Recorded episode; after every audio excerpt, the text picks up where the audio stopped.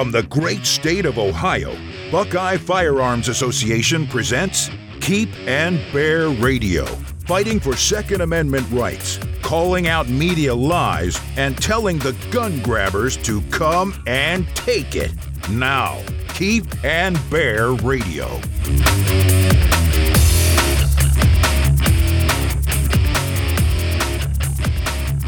Democrats and the NAACP want to sue over Stand Your Ground. The White House is forced to withdraw David Chipman's nomination for head of the ATF.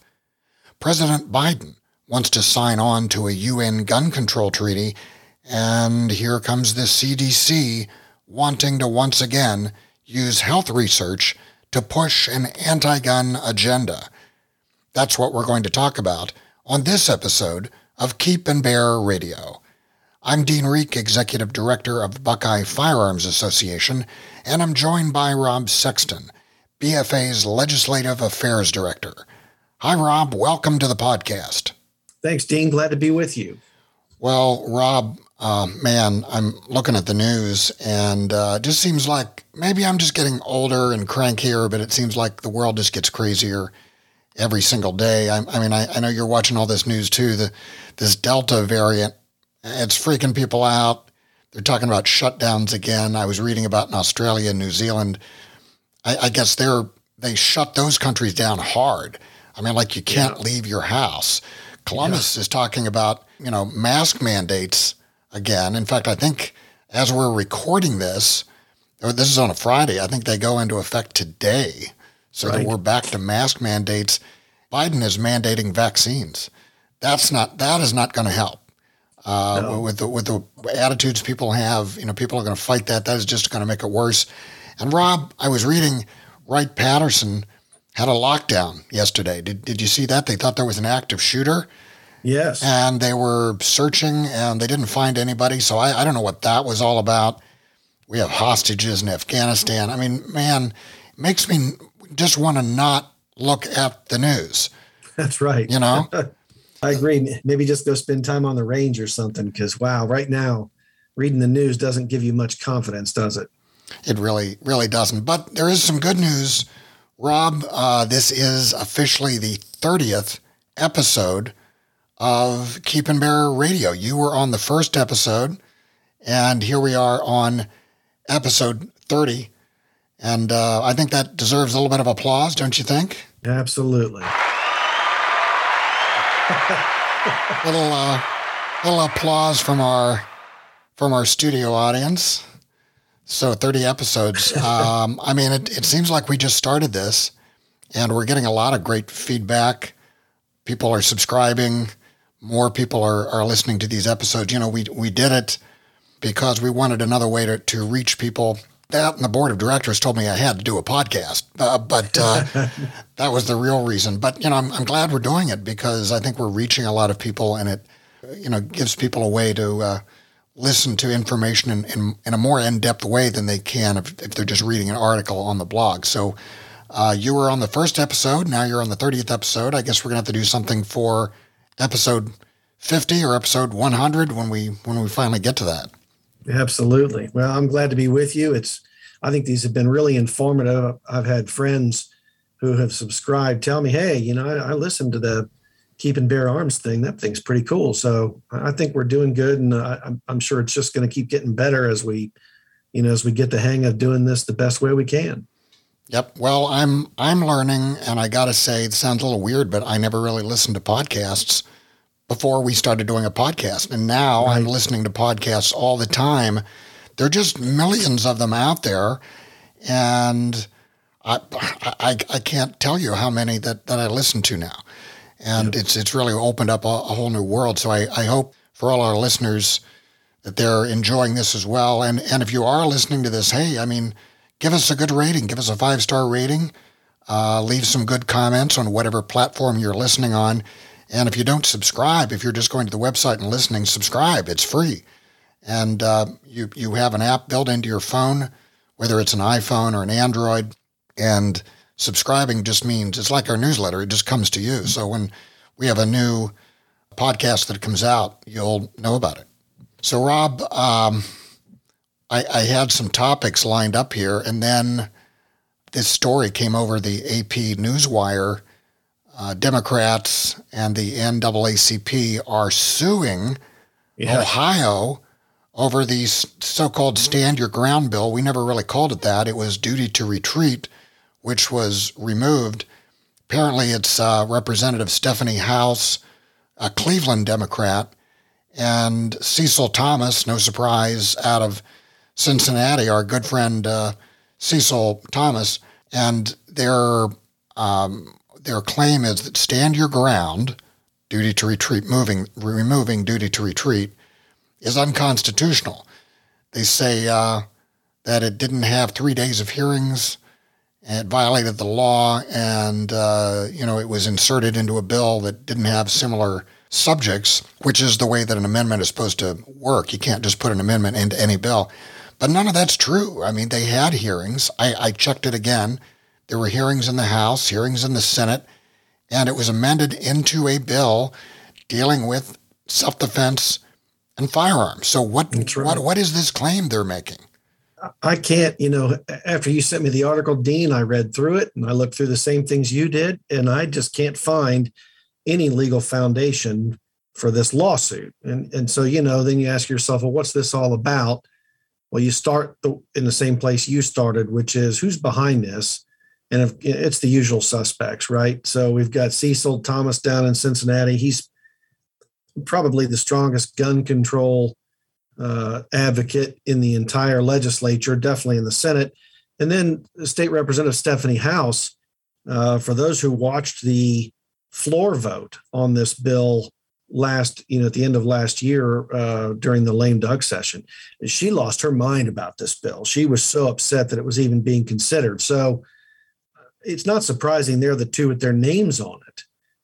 I, I, I, so I have to just think it's a political stunt. That's the best I can I can say. Well, it's election season, you know, so uh, that that is probably it. However, you know, if you read this AP article, and this this just makes my blood boil. I'm, I'm going to read this to you. Uh, it says the NAACP said eliminating the duty to retreat. At least they don't call it stand your ground there. They're they're saying duty to retreat. Eliminating the duty to retreat makes it quote easier to kill human beings without the perpetrators facing any legal consequences. A problem that would especially imperil human beings in quotes who are black Ohioans. And then they go on with some other stuff. Basically, Rob, what they're saying is that we passed this bill so that white guys could go out and kill black guys and get away with it. That that's the claim. And yeah. we're, we're, we're seeing this come up with a lot of legislation where they play this race card. And it's infuriating because, you know, these bills on a practical level going are going to benefit minorities more than middle aged white guys like you and me because, uh, you know, th- this is about everybody being able to defend themselves and not having this duty to retreat thing in the law that confuses everyone, trips people up, and is probably going to put black people in jail when they've legally used their firearm. Yes. So well, I, I mean, I, I don't I don't get it. They're arguing against their own constituents here and they're blaming us for doing something that we're not doing and this this whole racism claim just makes me furious well if you uh, going back to the floor debate i mean the, the leading cause for opposition uh, by those who voted against the bill was this idea that it was a racially charged vote and i don't understand that you, you know to your point so so why would you say it benefits uh, minorities more than it benefits white guys like us. I, I think because you know if you live in an area where there's a, a high crime areas, you're you're more likely to have an opportunity to have to defend yourself. And so having the law clarified, having the law clearly allow you to defend yourself, not just in your home but anywhere you go, I, I think that that can only be a good thing for people who now no longer have to worry if they're going to defend themselves and then ultimately have to hire a lawyer to defend themselves afterwards. So to me, it's nothing but good. But unfortunately, we're in a time, you know, where race is just the automatic default position uh, for opponents of almost any gun legislation, right? So if we're going to talk about constitutional carry, oh, it's race, it's racist, right? If we're going to talk about duty to retreat, oh, it's racist.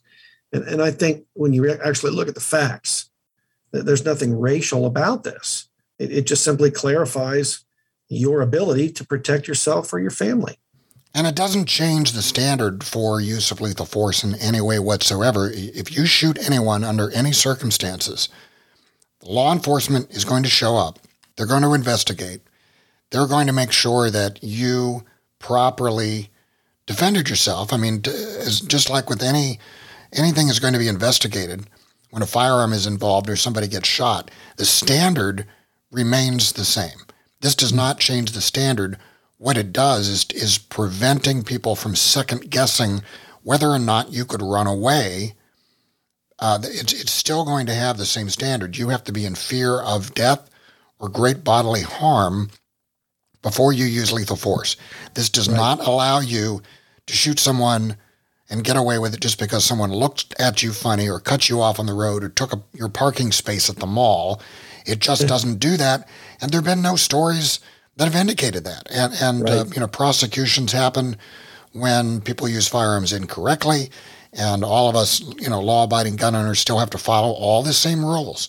That this, this is a very disingenuous argument that they're making, and um, I, I, think you're right on your original comment. It's just politics. That's that yes. is all it is.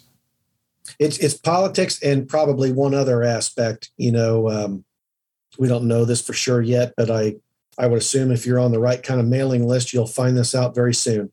This smells like a fundraising appeal. You know, this smells like something that uh, the NAACP is going to be sending out fundraisers on, or you know, Representative Howse or Senator Thomas. They're they're going to fundraise off of this because that those are the only two explanations I can think of. Because the the lawsuit itself seems frivolous, and uh, I would hope that the courts would just drum it out decisively. But you know, it's always a wild card when you're dealing with the courts. But it certainly doesn't look valid to me.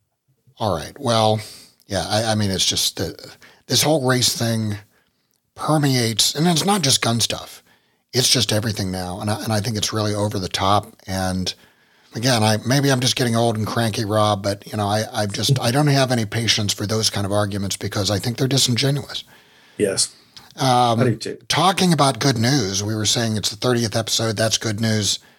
The other big piece of good news uh, was announced yesterday. The White House finally withdrew David Chipman's nomination of head of the ATF, which was really good news. Yes, and um, we, should, we, probably should have that applause again. Well, uh, all right, I've got a. There you go. David David Chipman is gone. There you go. Our studio audience likes that as well. So, the, I mean, the whole thing. If you've not been following, the uh, the Democrats, Biden uh, nominated uh, David Chipman and he was a former employee at the ATF. Well, that sounds fine, except he was actually a senior advisor to gun control groups like Everytown for Gun Safety and for Giffords. Those are two of the big ones. And he's on record as saying that he wants AR 15s, semi automatic rifles, and, and potentially all semi automatic rifles to be regulated like machine guns. In other words, you have right. to be licensed. And the quote which I believe is from 2015, he said, and I'm reading the quote here I believe we should ban the future production and sale to civilians and afford current owners of these firearms the ability to license these particular guns. So he, he wants to license AR 15s or, or all semi automatic rifles and basically treat them like machine guns, which, you know, number one, that's not constitutional. And number two, it's it's again we have one of these really disingenuous arguments. If he was involved with the ATF, if he's in any way qualified to work for the ATF or to be the head of the ATF, he's going to know the FBI stats on homicides because about half of homicides are with handguns. It's right, right, there in the stats. This is not like an NRA stat. It's not our stat. This is right there in the FBI in FBI data, how many are how many uh, homicides are committed with rifles? It's less than two percent. Less than 2%. And it's more like 1% if you really dig down into these stats. It's about the same with shotguns. So, you know, why would you want to ban AR 15s when there are so few crimes committed with them? And these stats, by the way, that, that, 2% is, is about rifles. That doesn't even break it down to AR 15s. That's right. any kind of rifle. That's why I'm thinking that really it's probably more in the 1% or less range. So it's a really disingenuous argument. Well, it's just, again, it's politics, right? I mean, that's, that's really what it boils down to. And, you know, in this case, President Biden appointed a, a true believer gun control advocate, you, know, to be the, the, the head, uh, head of law enforcement that impacts firearms directly. I, let's face it. I mean, the president is a gun control guy, and he has been for a long time. And uh, you know, he really came after us with this appointment. So it's really good news to see he, that he was forced to pull it back. You know, I noted in President Biden's remarks, he blamed Republicans for this. The fact is, the Democrats control Congress, and they couldn't get 50 votes in the Senate to pass it. So they didn't have all the Democrats, which is great. So you know thank goodness for guys like joe manchin who joined with the republicans on this thing right? And uh and ultimately scuttled it. So really it was you know Jon tester from montana i saw in the article. So thank goodness we had a couple democrats that uh that joined our side on this thing and you know put this nomination to uh to rest. I i did note dean that the white house says they're going to find a place to stick him where he doesn't have to be confirmed yeah, gun, yeah, gun control czar. That that's the term they use. They want to maybe na- uh, nominate him or just name him because they don't need a nomination. They could just call him a gun control right. czar, which basically means he would just sort of freelance within the administration and do I don't know. I don't know what he would do. But you know, when you don't have any other place to put someone, you call him a czar.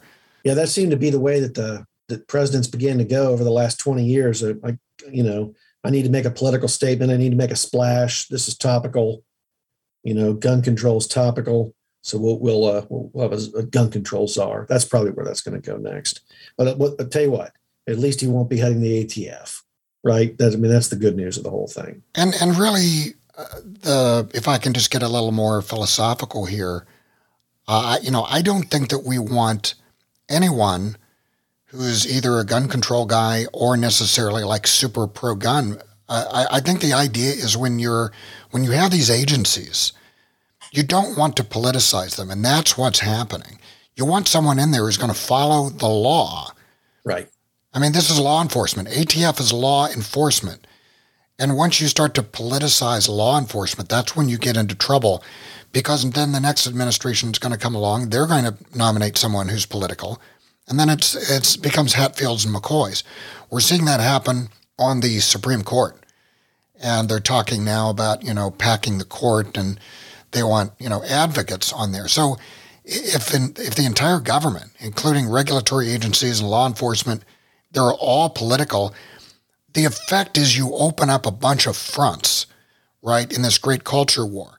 So instead of having a handful of fronts, you've got a hundred different fronts, and you've got a battle everywhere what that means is you're opening up more avenues to lose ground. Well, and, and, and once everything becomes politicized, nothing is judged on its merits ever again. And that's what we're seeing. I mean, look, COVID has been politicized, right? Uh, you know, the, the uh, racial tensions have been politicized. The election was obviously would normally be a political thing, but the election results have been politicized, right? And now you put a gun control advocate in charge of enforcing gun laws. Well, what else are we to think, right? We've got a president who's a gun control advocate. He has nominated uh, a very strident gun control advocate to head up the agency that would implement law enforcement, you know, uh, dealing with gun laws. The, the, the, amount of mistrust that this kind of, of nomination engenders, it just continues to, to send us down the same hole, unfortunately. But you know what? Even even in times that are bad, you know, we got to get glimmers of hope here and there. And and having this nomination withdrawn, you know, that's a shot of good news. And I'm, you know, I'm pretty happy to see that. Well, yeah. I mean, it all boils down to rule of law, and and that's probably the greatest invention of humankind: rule of law where we all agree, even though we might not like certain laws, we agree that we're going to abide by certain laws. And when you politicize that, people start disagreeing. And we're starting to see that happen. Mm-hmm. People disagreeing about the fact that, well, here's a law, we need to follow it. And, and people are going at this from a purely advocacy point of view, and it, it, it hurts everyone. So it's not about getting gun guys in there.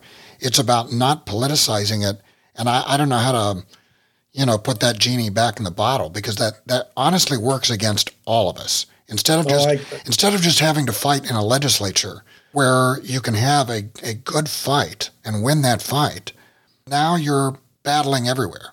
It's true. You, you know, and, and nothing is ever judged on the merits any right. longer, you know, and it's uh overall it's it, you know it's kind of we're kind of in a dismal spiral in our country on things like this you know with presidents acting unilaterally you know without the consent of congress there's lots of bad signs but at least on this one you know uh, he wasn't able to get his, his gun control fanatic in in, uh, in charge of enforcing gun laws on the rest of us well and speaking about biden there's another story and this one involves uh, an oldie but goodie this is a headline Biden aims to sign on to UN Global Gun Registration Treaty. So if you've been following gun stuff for a while, you recognize this. There's this small arms treaty that the United Nations has been trying to get the U.S. to sign on to for a long time.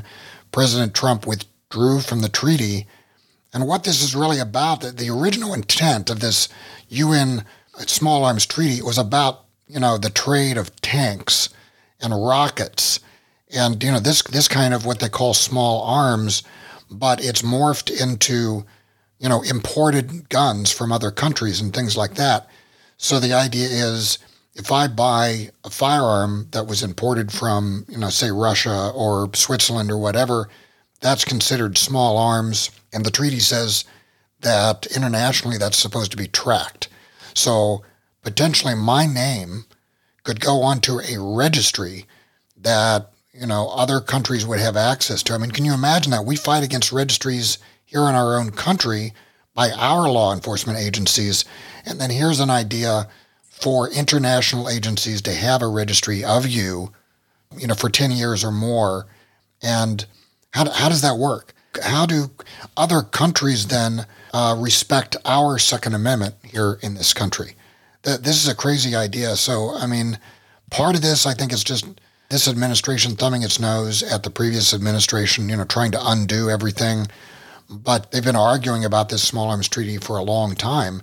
It's a terrible idea. We have, you know, other countries can pass their own laws, but we have our own constitution, we have our own laws, and we shouldn't be getting other countries involved in telling us what we can or can't do or the rights that we have here in the United States. See, the bottom line is this is a bad idea, and it always has been right? I mean, this didn't originate, as you said, with uh, Joe Biden. You know, President Obama tried to put us in this treaty, and wisely, President Trump took us out. And now Joe Biden, who, as has famously been said, has been wrong on every major issue that ever mattered, you know, now he wants to subject American citizens to so-called international law. I mean, the, and then you think about who is going to be in charge of this thing uh, the United Nations could mess up a three car funeral. So not only would we be subject to registration on an international level, we would be registering firearms with an agency that is incompetent, if not corrupt. I mean, look at the UN Human Rights Council features countries like Syria and Iran. We're supposed to trust them with gun registration. It's a terrible idea. And and um, if if we were talking about anybody but President Biden, I'd just be wondering who would think this is a good idea. But as I said, you know, I mean, uh, the president's been wrong on so much. I guess he felt like he just wanted to hit the trifecta and be wrong on this too. It's a terrible idea. Yeah, I'm I'm hoping this idea just goes away. It's been around for a long time. I, I can't even remember when we started talking about it, but it, it's been years. Yeah. So I'm I'm hoping that um, we keep fighting that and nothing actually happens with it. But talking about bad ideas, here's another one. And this was uh, from a CNN exclusive. Big headline Something has to be done. After decades of near silence from the CDC, the agency's director of speaking up about gun violence. So basically, what this is about is way back in 1997, uh, the NRA convinced the Congress to cut off funds to the CDC for doing gun research. Now, that's been presented as well, you gun guys don't want to know the truth. You don't want to do any sort of research and find out anything about crime or violence or whatever. That's not true. The, the reason that the funding was cut off is that the CDC was doing research to prop up an anti gun agenda. They specifically had an agenda for gun control, and they wanted to do research to support that agenda. In other words, they had a conclusion and they wanted to do research to support it. So, right. um, you know, in 2018, Trump signed a government spending bill that brought this back. And I, am not sure you know, who convinced him to do that or what, what they were thinking, but they're going to start doing this again. And the director, the CDC director, Dr. Rochelle Walensky, is out there saying, look, you know, I'm I'm not here about gun control. And she says that she just really wants to find common ground, quote, you know, common ground with, with gun owners to find out, you know, why do we have gun violence? You know, what, what, what is causing it? Well, this is another one of these situations, Rob, where they could just call me. I mean, I'm, I'm available. I have a phone. Uh, I have a landline. I have a cell phone. They could call me anytime. I can tell them what the root of of all this is. It's it's criminals. You know, it's not. This is not a health issue. This is a crime issue, and yes. that's the that's the problem with this. Is we're talking about a health organization that now a lot of people don't trust because of all the COVID stuff. But now they're going to get into the business of looking at crime and what the root causes are. I think that maybe they should be talking to law enforcement or just get out of it altogether. I think law enforcement, criminologists, people who deal with crime have a much better idea of what causes, you know, illegal shootings, murders, uh, rapes, robberies, and all this sort of thing. The, the suggestion here is they want to work with gun owners to find out the root of violence. Well, that means you and me. What what do we have to do with that? Rob, right. when, when was the last time that you knocked off a UDF? Right. Yeah. I mean, when when was the last time that I that I murdered someone, or was slinging dope and, and a deal went bad and, and I shot someone? That's just not us. No. So why come to us? Why want uh, why want our cooperation? They should be leaving this to criminologists, to law enforcement, and just get just get out of that altogether. Well, and I think that's part of why it you know when you're when you read something like this and someone says well don't you think that's a good idea a fundamental no it's not a good idea i don't trust them and and, and you know your your history on this. You know president bill clinton initially wanted to be very aggressive on gun control. He he sought to use the cdc as a, a propaganda factory for gun control research that he could use to justify his agenda. The backlash on that of course that you referenced the nra was able to get uh, legislatively dry up any any funding for such uh, research because of the mistrust. Why would we want to go back to that, right? I mean, it, it as you say, it doesn't even pertain to actual health issues, which is what CDC is supposed to be good at. So, so you're left to just think, well, why would they be doing it? And I, I hate to say it, I don't trust them. I, I think the only reason they'd be returning to this old saw is to start producing research that would prop up the gun control agenda. So uh, I think it's a bad idea. As far as you know, President Trump bringing it back, you know, this article. You know, they used to say the scariest thing you ever hear from a government person is I'm from the government, I'm here to help. I think maybe the second scariest thing you'll ever hear from the government is something must be done. Right. And, you know, there were a few high profile shootings during President Trump's time in the White House, and he was under pressure to deliver something. And uh, he, he, probably felt like this was a small item, but it's not a small item. And, and I and I hate to see them get into this because it it smells to me like they're going to get into the propaganda business, which is exactly what the NRA was trying to prevent uh, back in the late '90s. And we're not anti-research. I mean, I, No. Rob, I, I actually graduated college with a science degree. I'm, I'm very pro research of, of all kinds, research all kinds of stuff. But when you start out with a proposition and then do research merely to support that proposition, that is not research. That is advocacy. Yeah. That that's about creating a marketing message under the guise of public health. And the CDC just has no business in this. If we're wanting to fight crime, let's get the crime experts involved, not the health Yes. experts, right? That's right. I mean, That's if right. you, you know, if you want to, if if my car breaks down, I don't call my doctor. I call a mechanic. Yeah. You you you call the expert to deal with it, and the health people are not experts in crime, and that's the bottom line. No, and that really, and that's all there is to say about it, except for you have to wonder is there anything else the CDC could be doing right now that's topical? Uh, is there anything else that you'd rather have them focus on?